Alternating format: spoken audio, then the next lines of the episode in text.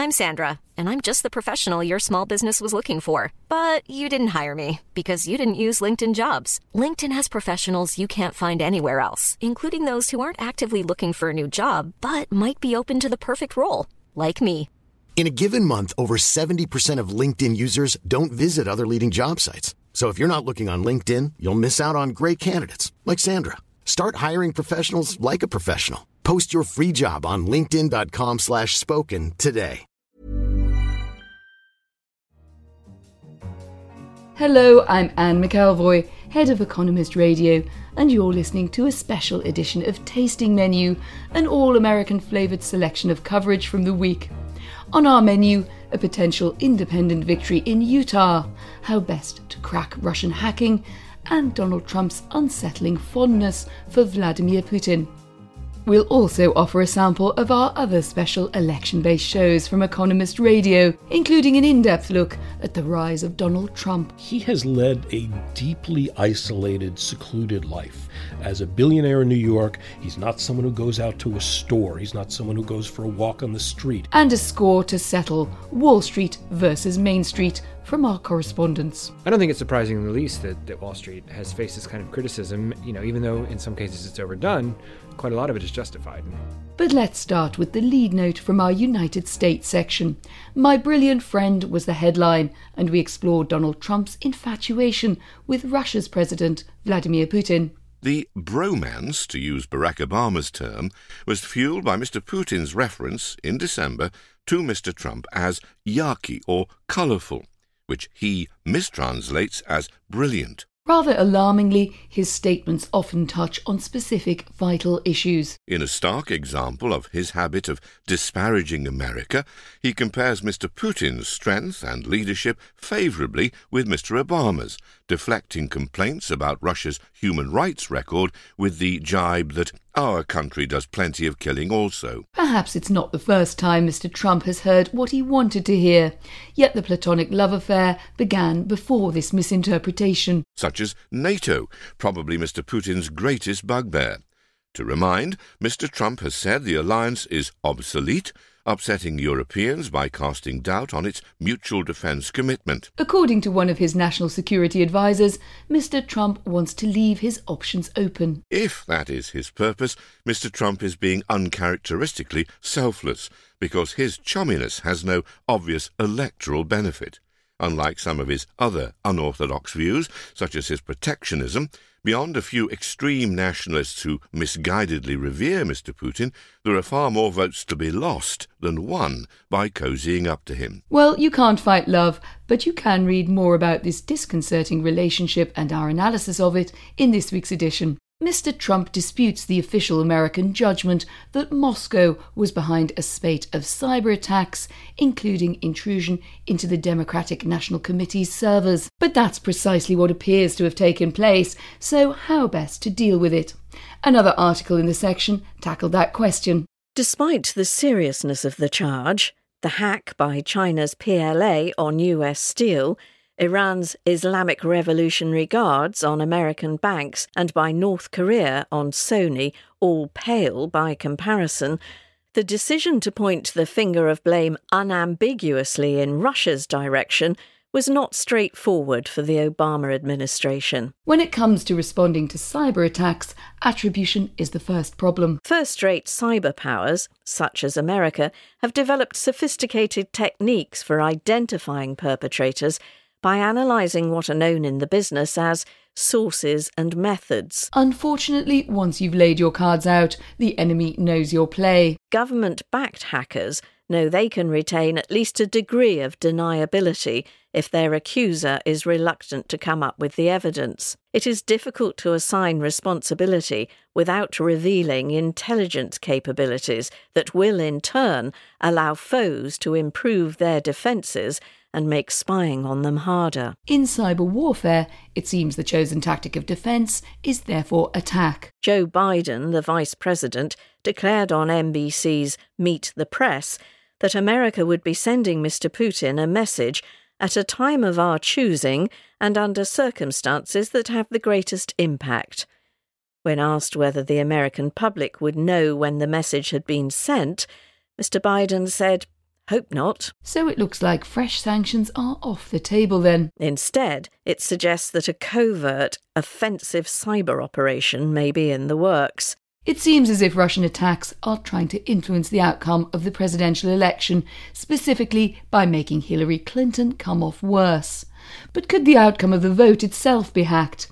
In a special episode of our science and technology podcast, Babbage, our data editor Ken Cukier put that question to security guru Bruce Schneier. I'm not worried that the results will be changed, but there's a lot of vulnerabilities and we should worry about hacking. And this is a big issue. If not the presidential election, the uh, elections lower down. The systems are very vulnerable, and if not this year, some year soon, there will be a hack or at least there'll be enough evidence of a hack that we don't trust the results. While most of the attention is focused on the victory between Republicans and Democrats, over in Utah, there's an upstart looking to disrupt the traditional voting split. As our article explained, no third party candidate has won a state since 1968. Might that be about to change? Diane, who works for the Mormon Church, grimaces as she considers her political choices. Well, Trump wants to be king, not president, and Hillary lacks integrity. I would vote for Mickey Mouse before I voted for either of them. That certainly says a lot about this year's race. Fortunately, there's one candidate on the ballot she can stomach.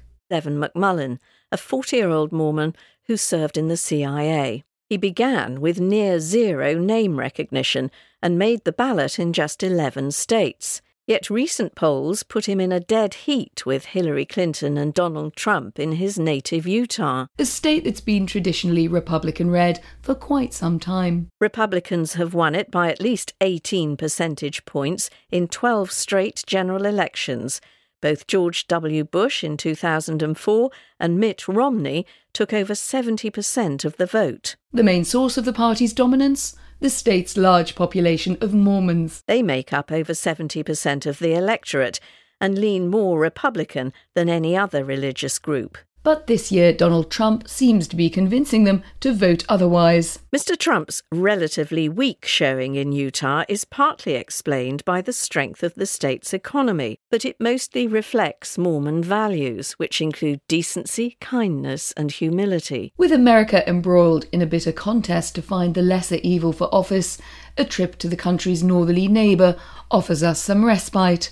Liberty moves north was our cover line this week and as our leader explained, Canada is setting a fine example to the world. Who will uphold the torch of openness in the West?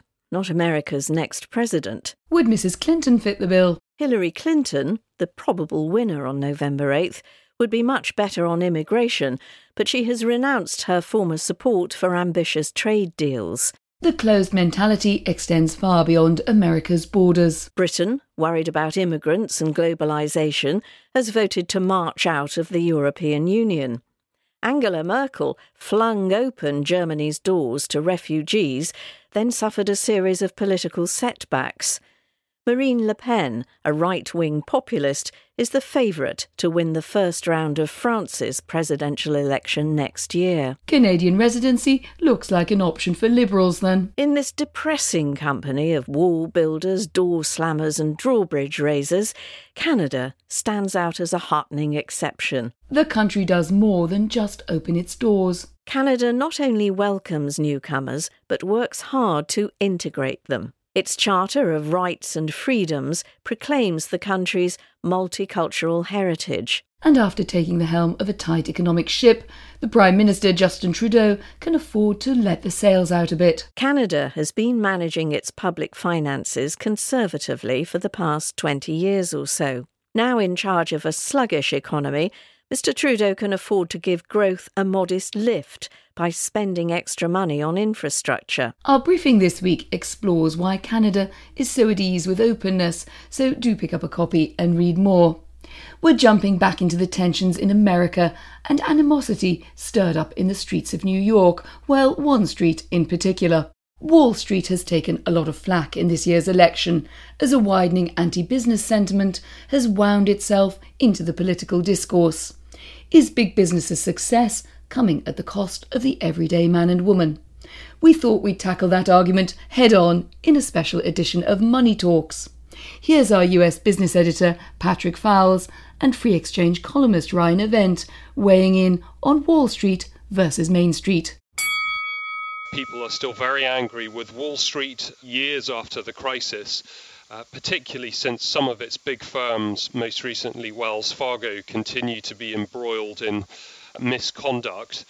And people are also really angry against big companies, which they accuse of being agents of globalization, shifting jobs out of America to other countries and, and creating uh, monopolistic positions. So there's no question corporates are in the firing line. I think it's deserved a little bit that they that they receive this kind of attention, and I, I don't think it's just about Wall Street being an agent of globalization. Uh, Wall Street has has done a lot to earn the ire of, of people over the last decade. It's culpable in, in the you know the excesses that led to the financial crisis. Wall Street was appeared to be bailed out in, in, a big way by Washington because it was seen as, as too big to fail that it couldn't be allowed to collapse.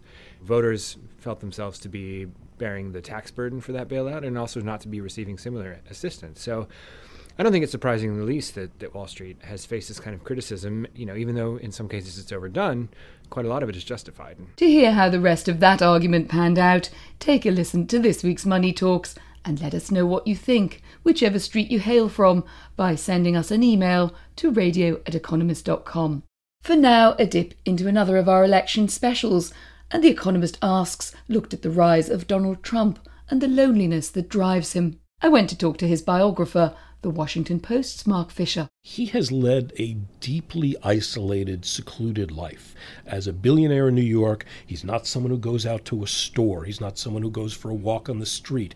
His preference always is to go home by himself at night and watch TV. So he is someone who has basically taken in the world through television. And his language reflects that, and his language is kind of stuck in a period uh, when he was out and about with people when he was a kid, more than half a century ago. We couldn't finish off this all American tasting menu without some snippets overheard on the campaign trail in the past week. First, Texas and two polling stations consider Russia's request to observe voting at close hand. We are unable to accommodate your request to visit a polling station. Oprah Winfrey finds a novel way to sell Hillary Clinton to voters. She's not coming over to your house.